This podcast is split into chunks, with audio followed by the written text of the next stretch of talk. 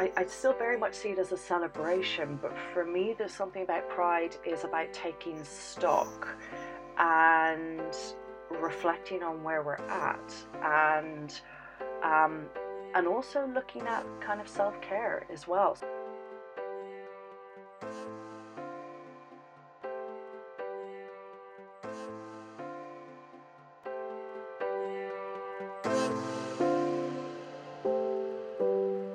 Listening to the Wisdom for Wellbeing podcast, the show that blends science and heart to bring you evidence based tips and tricks for cultivating a healthy, wealthy, and meaningful life. Now, here's your host, therapist, yogi, and fellow full life balancer, Dr. Caitlin Harkis.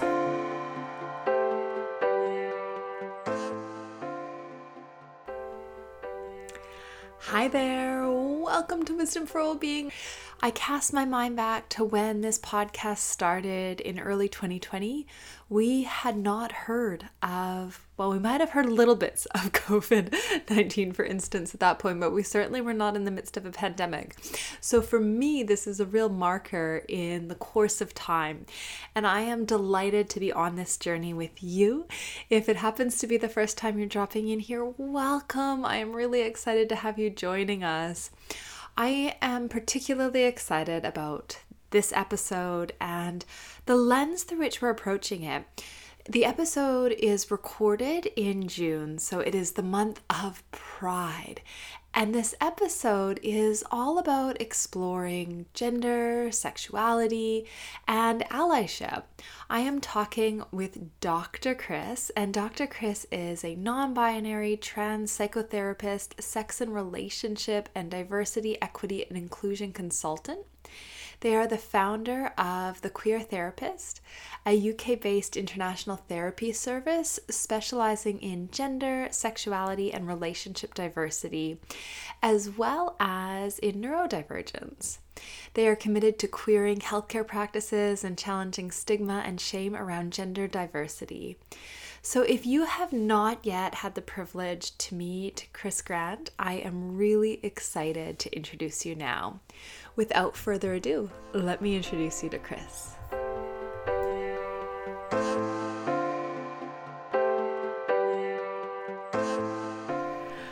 Well, hello, Chris Grant. I am so excited to be sitting down with you virtually and you know, we are so lucky we are we are in the month of June. We are celebrating Pride month right now. Um, but of course, listeners, you might have you might have celebrated or it might be something that you're learning about through the course of this episode. We know it's maybe not June anymore, but it is it is a time and a cause for conversation, celebration. And with that, Chris, welcome. Thank you very much. Yeah, delighted to be here, um, and especially in Pride Month, it's very exciting. Um, yeah, uh, I I wonder whether it's helpful to say a little bit about pride at this stage, what it kind of means to me, yeah. or what do you think, Caitlin? Oh, I would, I would love to get into all of that and to to hear your wisdom and you know your your sense of what pride means. But first, Chris, would you mind actually sharing with listeners a little bit about who you are and the amazing work that you share? Because we actually connected through social media. So, um, listeners, if you are not following Chris on social media yet, we connected on Instagram. You're um, at the Queer Therapist and you, you share such wonderful resources. You are such, I think, an inspirational, educational person. What what are you up to? What is what is your heart? Who really would you you know describe yourself as? Big big questions. Yeah. um yeah i guess i so yeah i'm i'm chris grant and i describe myself as a trans masculine person and um so I'm a psychotherapist first and foremost, and I also do um, sort of a fair amount of sort of consulting work. Where my real heart is is really in destigmatizing uh, trans health care, and I think for me, I very much locate probably the uh, probably one of the main, the biggest factors impacting uh, our gender diverse clients is is the stigma surrounding it actually, and um, so my, my work is really uh, yeah is really about challenging that and is about, in many ways, normalizing gender diversity as well. Um, alongside that, it's also about, um, you know, uh, normalizing neurodivergence as well within sort of the gender diverse population. Um, my heart is very much in this work, so I was, I would say, deeply affected by gender diversity related issues when I was a teenager. And as the years went on, obviously I, you know, trained as a psychotherapist and worked in a lot of um, quite, you know, generic uh, psychotherapy settings, and I kept coming up against the same problem. I kept seeing, or not seeing, actually a certain kind of therapy, and I, I, I suppose I was looking for, I was looking to see myself reflected in some of these spaces, and that wasn't happening. And so I, I kind of took the plunge pre pandemic. I took the plunge to really, um, in, in many ways, kind of hone in on what was already a passion, what was already a specialism, working with the LGBTQIA community. Um, and I decided to launch um, the Queer Therapist to really, in many ways, to really claim space. Um, that was quite challenging. So at the time, I was working in the NHS and I was doing private practice uh, part time, and I was in many ways I was out in the NHS, but only to sort of close colleagues. But actually, taking that step to sort of fully um, commit in many ways to the queer therapist meant coming out quite rapidly in that setting. And I think, again, the learning experience for me from that was it was just really, really hard. Um, you know, I think I think I cannot say a bad word about any single colleague of mine, but I think it's just the constant drip feed effect of having to upskill those around you and having to um, do do a lot of emotional labor in those spaces you know really have to hold kindness really have to hold tolerance and compassion. And you know some days you would just be like you know this is exhausting I, you know and infuriating. And and and so I took I took the decision after um, kind of sticking that out for quite a quite a good amount of time. I took the decision to completely um, break away from the NHS I felt yes, this is definitely a service that needs gender diverse representation amongst its staff, but I thought actually the cost to my own mental health in this space wasn't worth it. Um, so that was very much a kind of a decision around kind of my own boundary work there. Um, but since then, things have kind of gone from strength to strength. Uh, the demand for the service is huge. Um, in many ways, it's sort of definitely plunged me into uh, hypervisibility amongst sort of trans community and queer community, certainly in the UK, um, which I found interesting and challenging and very exciting as well. Um, so that's that is a little bit about me, Caitlin. Well, congratulations, because that's an Thank incredible you. journey to be sitting in the space now that you know you're able to do what it sounds like is your area of expertise and passion, and to really be you know inundated like being able to help provide a service that is so needed but also like just speaking to the emotional labor and like the toll on your mental health as a trained professional operating within yeah. this space yeah. Yeah. Uh, it's really concerning when we think that you have like undoubtedly many, many skills in your toolbox to help navigate this. Not everyone has those skills, and not every service would be theoretically themselves as aware of diversity and wanting to learn, albeit at the cost of the emotional labor you are providing. So we can see how absolutely exhausting and grueling it might be for someone who, you know, doesn't identify as straight in any other service and circumstance circumstance. Totally, totally. And I often, you know, I often think this actually with clients. I'm like, I'm the one who's got the skills and tools to be able to emotionally regulate in these spaces. And if I'm struggling, how on earth, you know, are young, are young gender diverse clients managing in these spaces? Um, yeah, yeah, it's quite quite overwhelming actually to, to think about. Um, yeah. I think there's um, you know, I know we'll get probably into the nitty gritty or language in, in more detail, but for me, I think the biggest barrier in all of these spaces is something around um, almost where power is located. And um, so there's something called heteronormativity, which is the assumption of, you know, everyone is straight. And there's also this word cisnormativity, the assumption that everyone is um, cisgender or basically people who are not trans. And I think that's that's where the work is. That's really where the work is for a lot of uh, gender diverse people. In whatever space they're in, they're having to, to, to, to navigate to navigate these big social structures as well. And to have these conversations, perhaps that are, as you said, exhausting and grueling at the best of times and with the best resources. So, we want to lean into then the concept of pride. Like, I want to come back and unpack. Um, gender and sexuality but but first like for a little bit of a sparkle of delight could you share with us what pride month is and for everyone who yeah coming out of the month of june what you will be looking forward to next year I, for me, Pride Month has really kind of changed its meaning over the years. I think Whereas maybe when I was younger, I saw Pride as it, it's still very much, I, I still very much see it as a celebration. But for me, there's something about Pride is about taking stock and reflecting on where we're at and um, and also looking at kind of self care as well. So I'm actually going to a retreat later this month, something I would have never ever done in the past it, during Pride Month. I've usually just um, there's so many events on, there's so many kind of uh, work related gigs on. Um,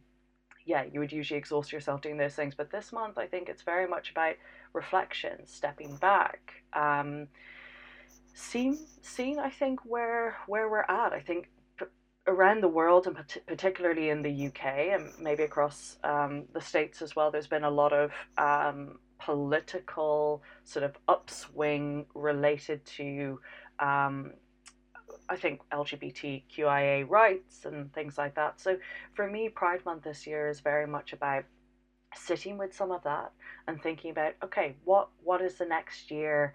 What what what kind of campaigning does next year need? What what kind of um, educational resources do we need to be putting out there for people? There's higher rates of um, you know since all of effectively since the sort of upswing of um, homophobia and transphobia across the media, there there has been um, sort of uh, increased rates of um, homophobic, transphobic attacks as well. So the community is feeling it, and so so for me, it's about looking at the next year and kind of saying, right, we need we need to support. We need to really dig down. Um, the work is not over yet. Um, we've we've still got a lot of work to do, uh, but we also need to be able to take stock and celebrate how far we've got. Again, you know, if we look at the bigger picture, I think the fact that gender diversity is becoming such a I'm not going to say mainstream, but it's it's it's it's definitely becoming more normalized. That's a big deal. That's a massive deal, and absolutely needs to be celebrated. So it's not all party. Some of it is a reflection and taking stock.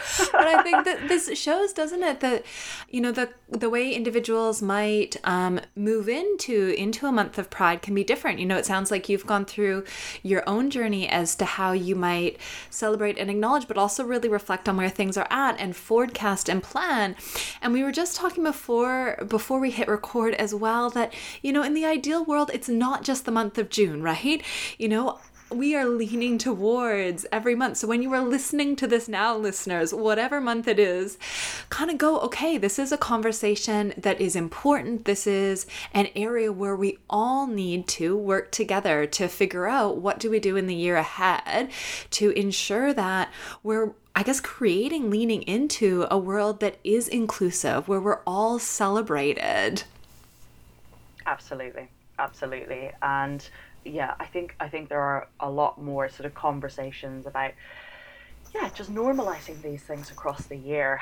Um, I, I am sorry, my pride spiel wasn't more uh, fluffy and joyful, though, for our no, listeners. But, but this is, I think this is important, Chris. And I, I think you know, we, we probably need to have more conversations around the fact that while we might be moving along in a journey to understand, you know, gender diversity um, and, and sexuality, that that we're not there yet and that there are yeah. still serious concerns in terms of mental health and, and physical yeah. health for individuals who do not identify as you said earlier you know with um with heteronormativity cisnormativity like it's it's a real risky area in a lot of ways yeah. to to yeah. not fall into this um, perceived norm. And i think that's really important to acknowledge as well that it's not fluffy. It's it's not just the rainbows and the parties and there there's serious work to be done. And, and and maybe we're kind of touching on that kind of you know i suppose a bit of allyship as well in there. You know we're all we're all in this you know we're all in this together. Um, you know, trying to trying to ultimately make the world a nicer, kinder, more tolerant place, and and that takes all of us. For sure. And you you mentioned, you know, neurodiversity earlier, and perhaps people are more familiar with the concept of spectrum in terms of neurodiversity and the fact that, you know, we've all um, kind of sits somewhere on a spectrum, perhaps, that, you know, it doesn't have to be um, clear cut, that we don't need to be necessarily pigeonholed here or there. But perhaps, like, as we lean into maybe a conversation around gender, you might share with us, you know, what is gender and is the spectrum kind of concept useful there as well? So, gender is, um, again, this is kind of really important in terms of separating out kind of um, that gender is not the same as sex.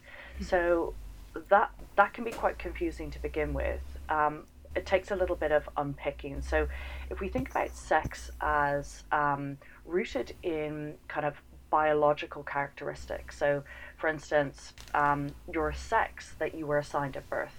So I'll use my I'll use myself in this example. Um, so I was assigned female at birth. That, that's my sex marker.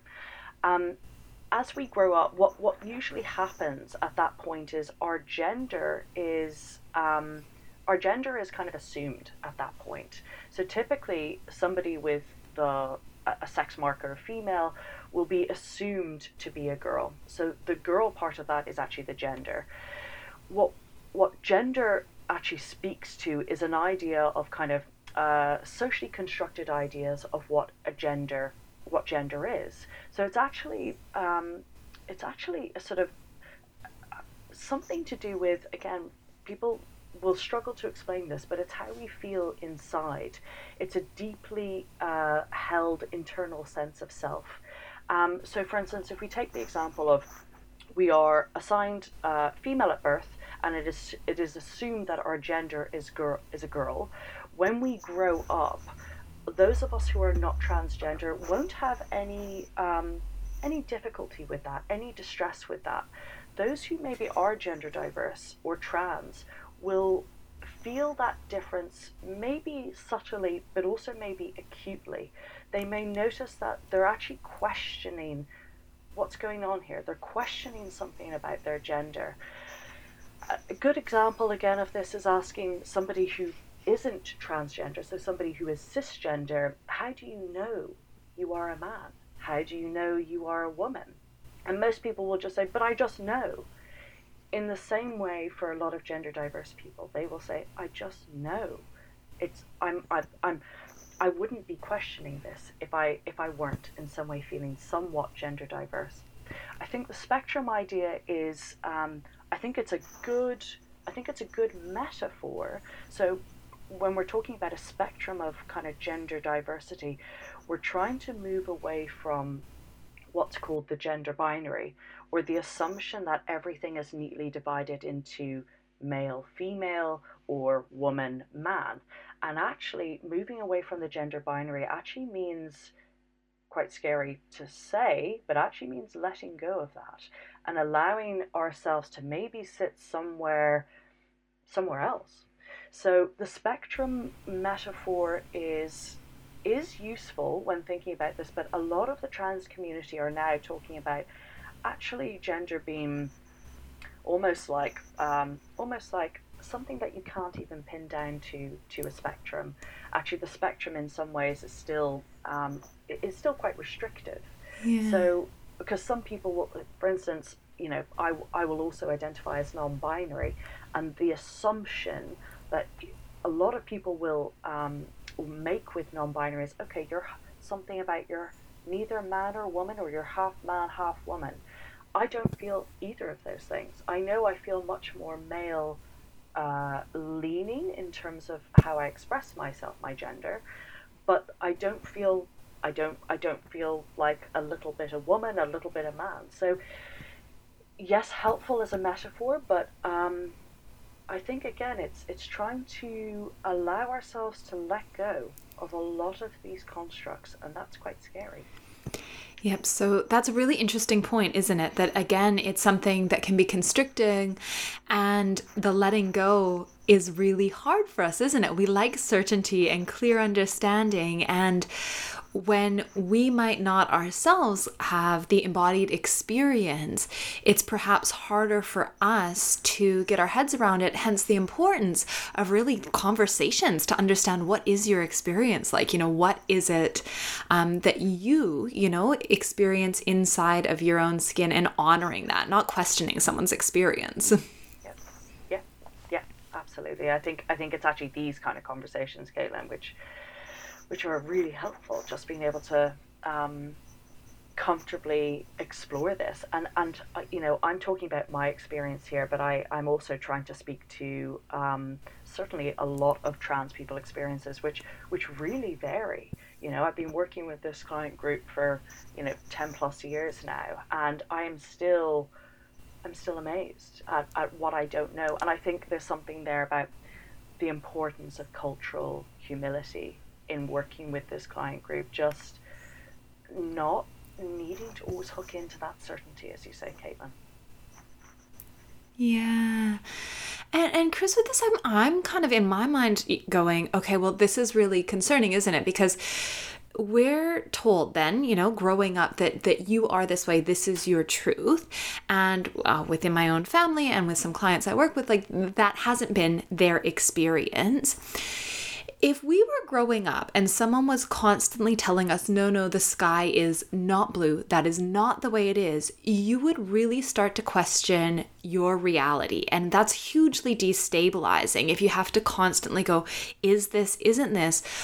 Which really pairs with trauma, you know, like there, there's a lot of trauma from you know, having your experience questioned and, be, and essentially being told this is not the reality of you and who you are. That that is that comes up, I would say, several times a day when I'm in clinic with my clients.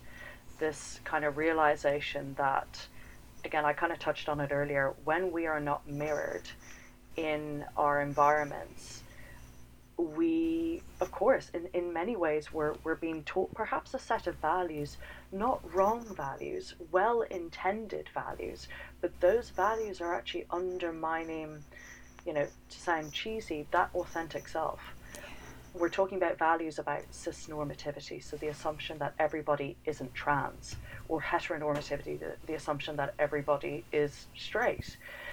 When you're raised with those kind of values or I- ideas and beliefs, of course you're going to question yourself, and of course it's going to be destabilizing. And then that's where all of this confusion and um, I would say where a lot of the mental health is is is located. Um, and again, it's it's very much trying to move away from this is uh, the that mental health in some ways is situated in the individual, rather than actually mental health being situated in maybe systemic or societal frameworks that aren't serving this individual. So I, I feel that on a daily basis, but because I have that awareness, I'm able to separate it out and say, right, that's that's mine, and this is what's been imposed on me. But again, without that language, without that awareness, without the tools, without what I know, that's that's really difficult to navigate. Uh, thank you for articulating that as well. You know, this idea that um, it's essentially mental health then becomes a systemic problem because I I suppose, like in the work you do, you'd be intimately aware of this. There's concerned that because someone might identify as trans or you know n- whatever kind of identification someone has that we go okay well um, that pairs with the higher incidences of mental health that we see in a particular population that we in some ways lay blame on an individual rather than going this is because of the culture an individual has to navigate and essentially their reality has been shaken every step of the way likely to get to this point where they might even have language language to try and articulate an experience. Yes, yes, and I, I think my my work is is actually it's it's un, well a lot of it is unlearning, unlearning a lot of these um, I guess these social constructs, the ones that maybe aren't serving them, and and and and, and building from there, building new coping mechanisms from there. Yeah. And with this, you know, and and you can probably give me some light as to where you sit on this. So, you know, we talk about using pronouns now, and this has become more and more common, and you know, I I use mine. However, I I wonder, and I've heard conversation around the fact that this can also be challenging because if we're asking people to share their pronouns and that's not something that they're necessarily wanting to reveal. They're either asked to essentially once again um, cast an inauthentic light to use sort of the authenticity language to the world. They're put in a very vulnerable position. It could be re-traumatizing. Like what is your understanding of pronouns and how can we use them in a way if we use them that that actually fits?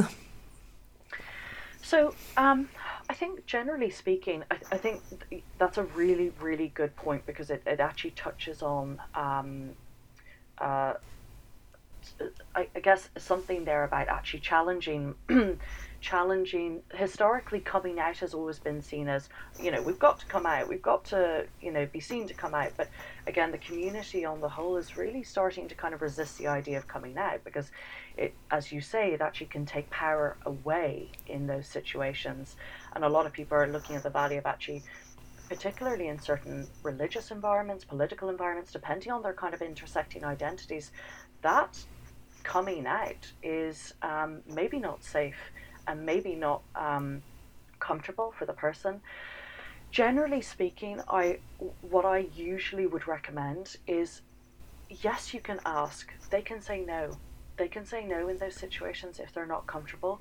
But I think if we normalize the simply just asking what a person's pronouns are, um, obviously email signatures that's really helpful. Things like that.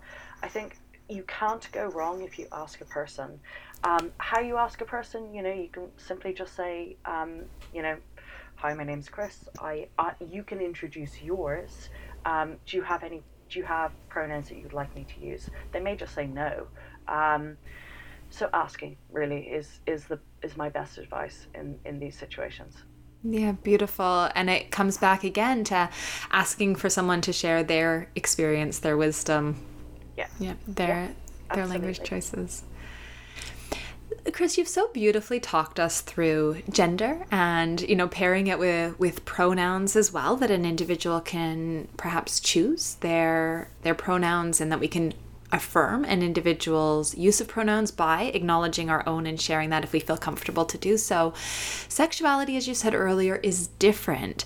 And I think, as you said, there's a lot of perhaps confusion in, in how we understand these two parts of our identity. How would you describe sexuality and, and what is the experience of?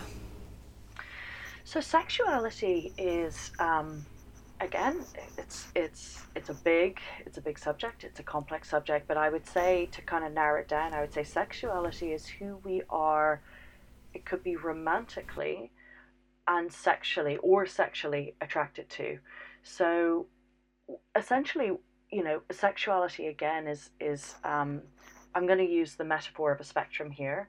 Um, I uh, want to also bring kind of asexuality again into the spectrum of sexuality. So, again, if we think of um, those of us who have um, maybe some experience of uh, things like desire or arousal, those of us maybe with higher experiences of desire or arousal, but our sexuality is really about who we who we are drawn to. Yes, both romantically and sexually, and um, and also how our sexuality can tra- change across the lifespan. So I think with both gender and and sexuality, again, we don't we like the certainty of having identities that are maybe more static and more stable, but actually we're seeing more and more in the research that both gender and sexuality across the lifespan are are actually in flux and will shift and change. And again, there's something here really important about separating out what we what we innately feel versus what society maybe wants from us. So we may lock ourselves into um, things like you know heterosexuality because it's what we know it's what we feel comfortable in. But there may be parts of us or throughout our life there may be parts of us that want to explore that want to try different things or that might actually we may even shift our kind of yeah attraction towards certain people. So um again uh, using myself as an example so i i just initially described myself as, as gay, and since I've kind of come out as trans, I now identify as queer. Um, I've typically only been attracted to um, uh, women or um, uh, kind of feminine presenting people, um, but I'm very much open to the idea of that that might change. I don't, I don't, it never has to date, but it could change. Um, and again, I see that a lot with, with um, gender diverse clients as well. Thank you. And thank you for acknowledging this idea that probably for listeners who are like, oh, I've noticed that shift, like that it, that's okay. You know, that that's not that, Absolutely. you know, something was incorrect or you got it wrong before. It's that your preferences, your attraction can shift and change. There's a fluidity to it.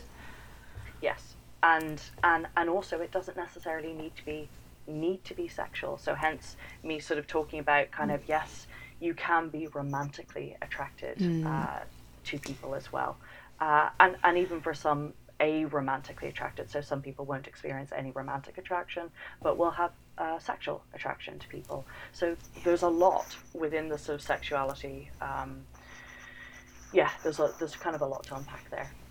Yeah, so parching that out to um, romantic versus, uh, not necessarily versus, but that there's two areas romantic and sexual. And yes. as you said, not necessarily um, either or.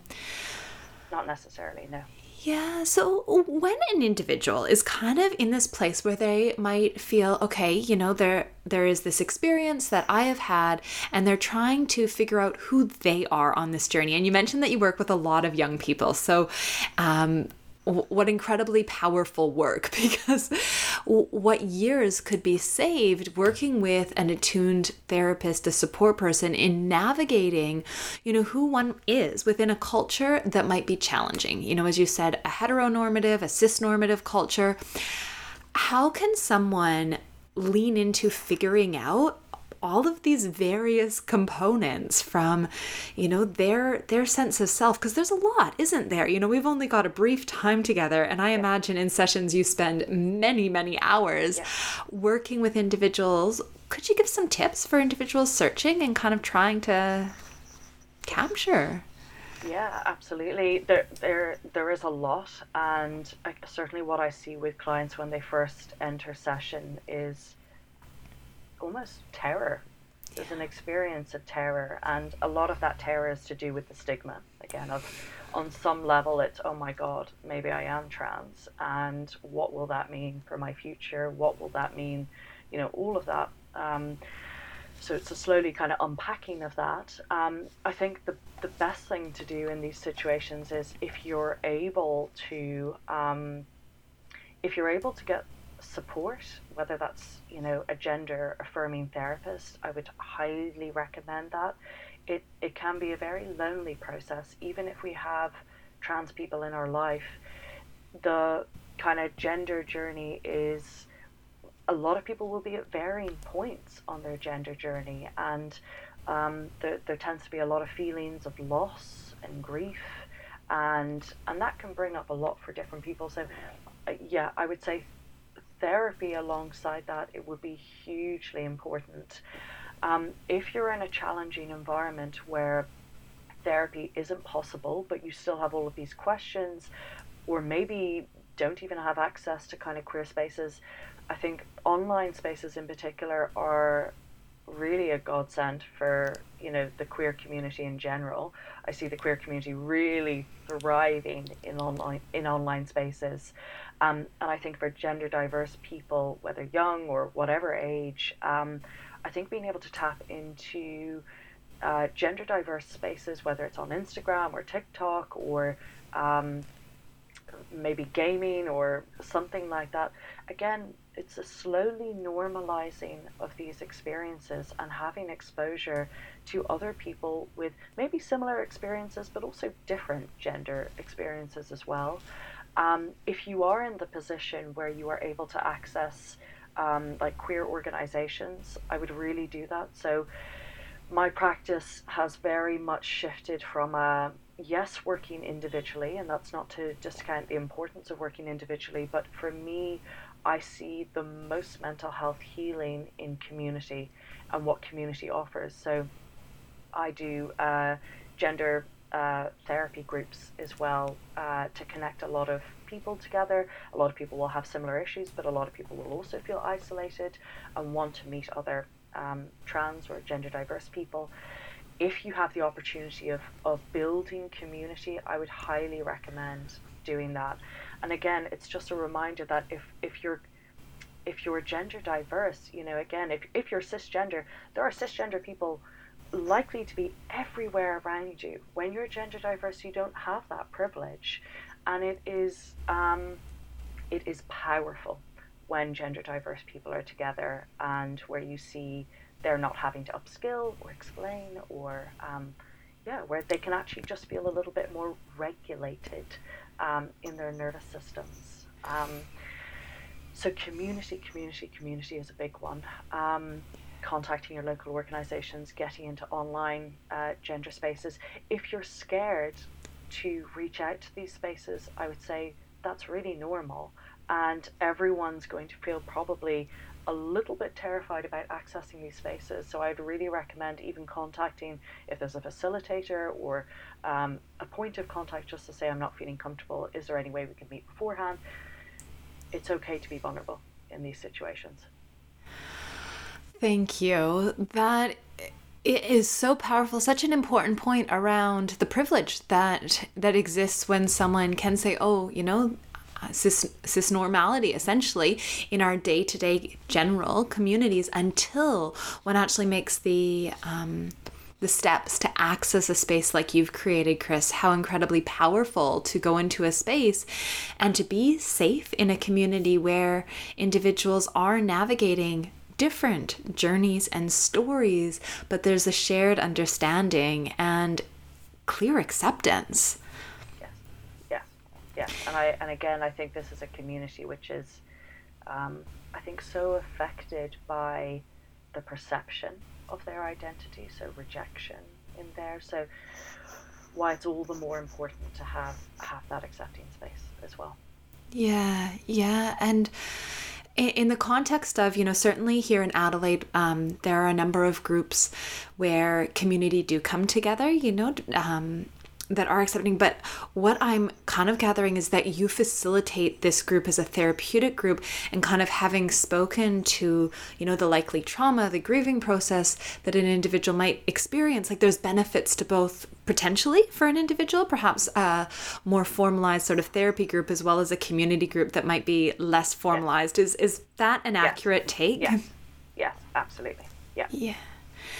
So, then in kind of understanding a little bit more, how can individuals show up as allies? Like, how, how can we essentially support individuals who are navigating uh, a terrain where it is it is fraught with, as you've sort of alluded to and directly stated, you know, stigma and trauma and a system where an individual is doing the emotional labor to to teach those of us who are so privileged in terms of um, you know gender identity kind of being within a norm. How do we show up as allies? Like, what can we be doing, Chris, that does make us more effective so that our our family, our friends, our our beings in community are not so exhausted and so vulnerable from from doing this journey alone?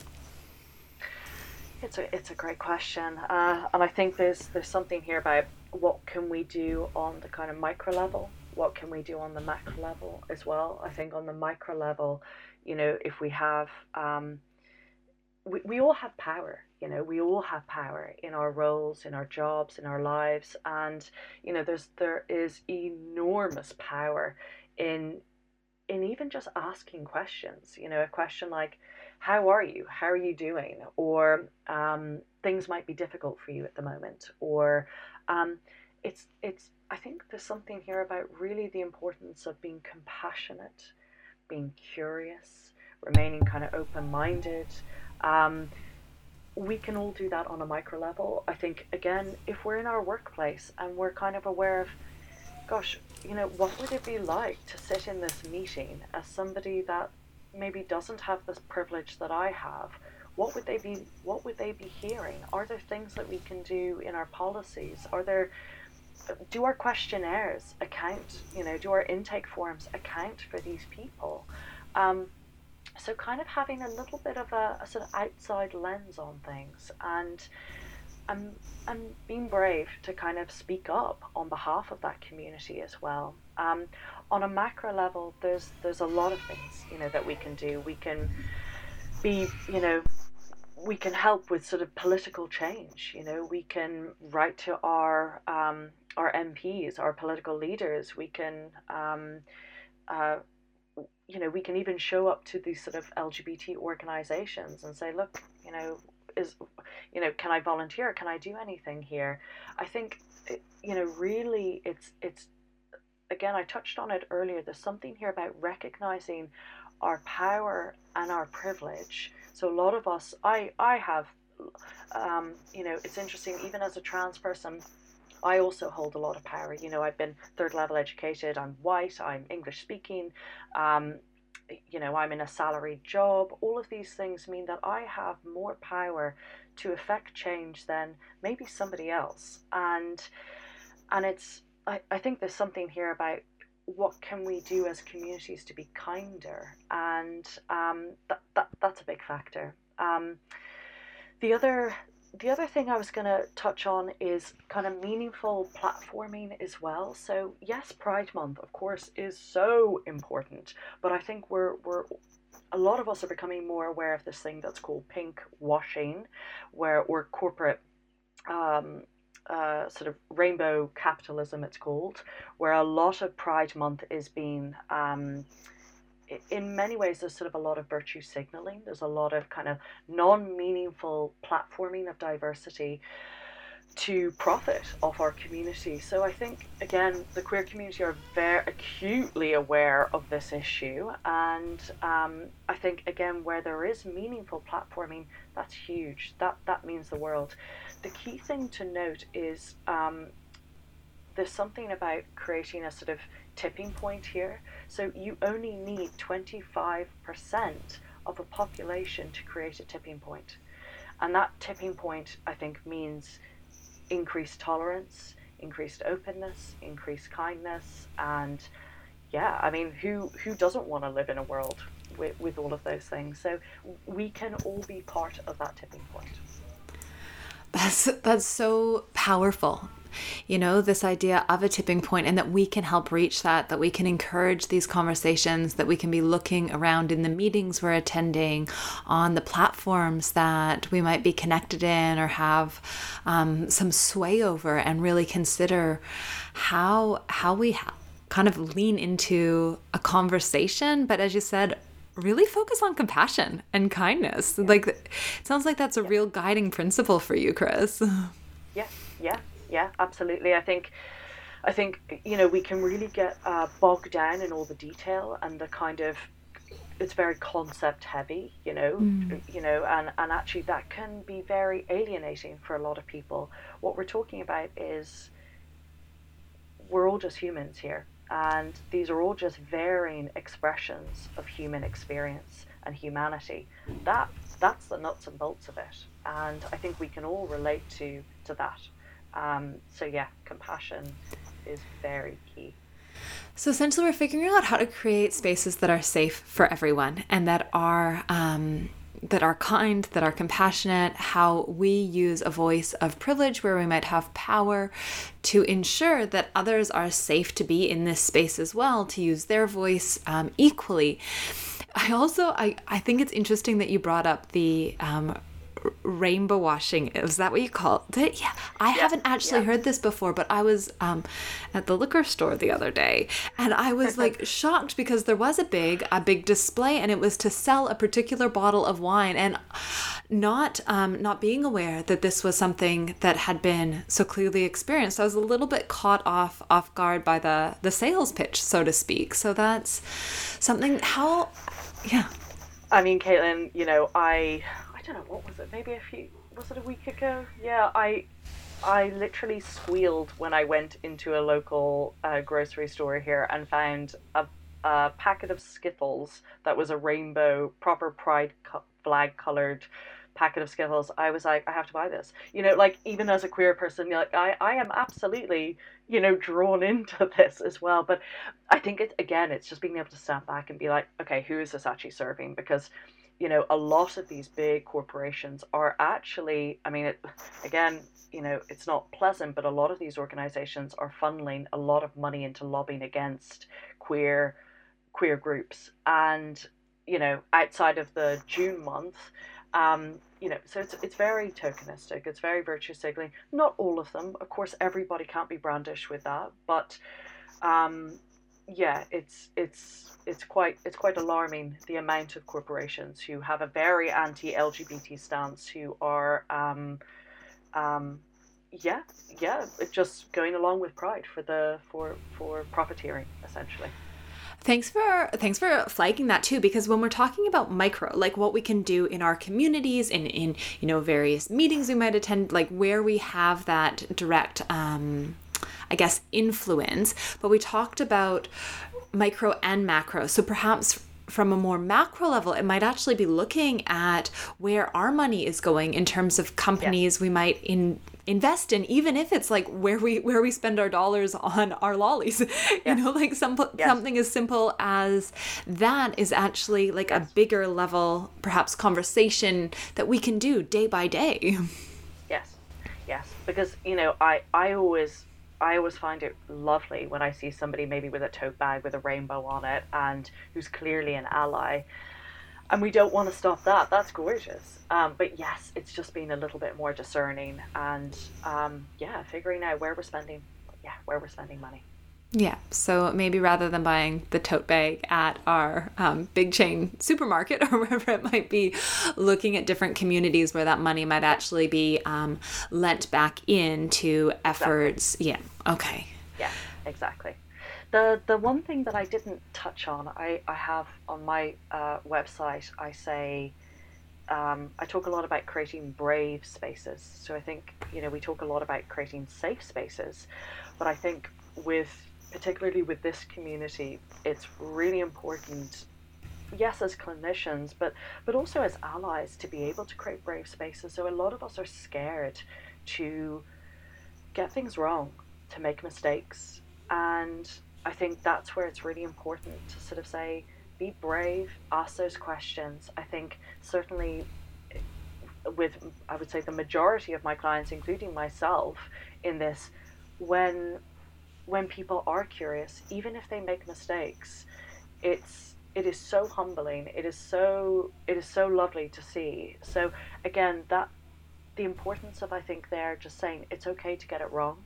You don't need to get it right. We're all learning, including, you know, trans people here as well. Where language is ever shifting, ever changing. Um, so yeah, be be brave as well. What a beautiful note to tie it together that we can lean into creating brave spaces We can use kindness, compassion to be those guiding principles, those beacons in how we're showing up and ensuring everyone is more able to show up as their authentic self. um, as, as beautifully as that's put, as corny as it might sound, but as as much as we want to create that beautiful space, Chris, how can people work with you? How can people connect with you? You know, where where are you at? So, um, okay, if you want to get in touch, my website is thequeertherapist.com. Um, feel free just to even drop me an email, say hello. Uh, always like to hear from people. You can also get in touch with me over Instagram. So my handle is at the Q Therapist, and you'll find a ton of kind of information and resources there, both kind of gender, um, also kind of uh, neurodivergence as well. Um, those are the two main places. Amazing. Those will also be in the show notes, listeners. So if you are driving and can't get this all down, know that they're going to be accessible. And Chris, thank you so much for making this space and sharing with us your incredible wisdom and sharing with us your time today. It's been an absolute pleasure, Caitlin. Thank you so much for having me. And yeah, I hope your listeners get something out of it. Yes, and I hope that we can all lean into, you know, a future where maybe it's not just one month of of pride of rainbows. Happy happy pride either way. Cheers. Thank you, Caitlin. Bye.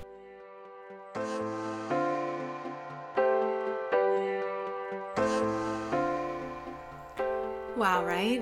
Doesn't Chris cultivate such a compassionate, kind, and as they say, a really brave space for us to lean into these conversations around how we do challenge and hopefully one day eradicate the stigma and the shame around gender diversity, sexuality, and relationship diversity. You you know, might very well want to connect with Chris for further support or to see their resourcing, free resourcing on social media at the Q Therapist. And of course, such wonderful offerings and services at www.thequeertherapist.com. I will link to all of this in the show notes, which you can get at drcaitlin.com backslash brave spaces. So that is backslash brave spaces using Chris's beautiful language around what we're aspiring to. If you are on the journey of allyship, let's keep showing up imperfectly, but day by day, because if our aspiration is for all of us to be able to lean into our authentic self, to be, you know, in alignment with who we truly are on the inside, and if we value inclusion and diversity, we need to act and to take action. So consider what is your project for this week? What are your micro and macro actions that you can take to support gender diversity, sexuality, and relationship diversity, what can you do to lean into inclusivity? Whether this is in meetings in the boardroom, in conversations at the dinner table with your family, whether this is writing to politicians, making comment on news articles, social media releases, action is necessary and having that permission to slip up, to make mistakes, to learn, as Chris so beautifully offered, allows us to move through a freeze response, a fear that we might do it wrong. We are all in this journey, as they so beautifully said, together. So let's do it. Let's create brave spaces in ourselves for action and in community. I wish each of you, all of you, a wonderful week ahead. Here's to queering, as Chris says, healthcare practices, but creating that space of diversity in our own lives and community. I am so excited for the journey that we have ahead. Let's take things forward rather than backwards, as Chris has kind of mentioned is, is happening in the world around us. Let's go forward all of us together. All right. Wishing you well in the week ahead. Bye for now.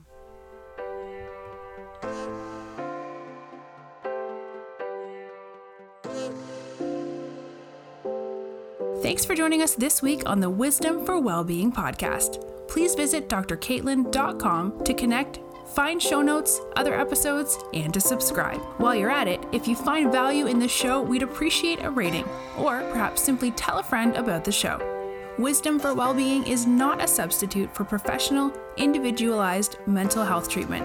If you are in crisis, please contact 000, your local emergency number if you are outside of Australia, or attend your local hospital ED.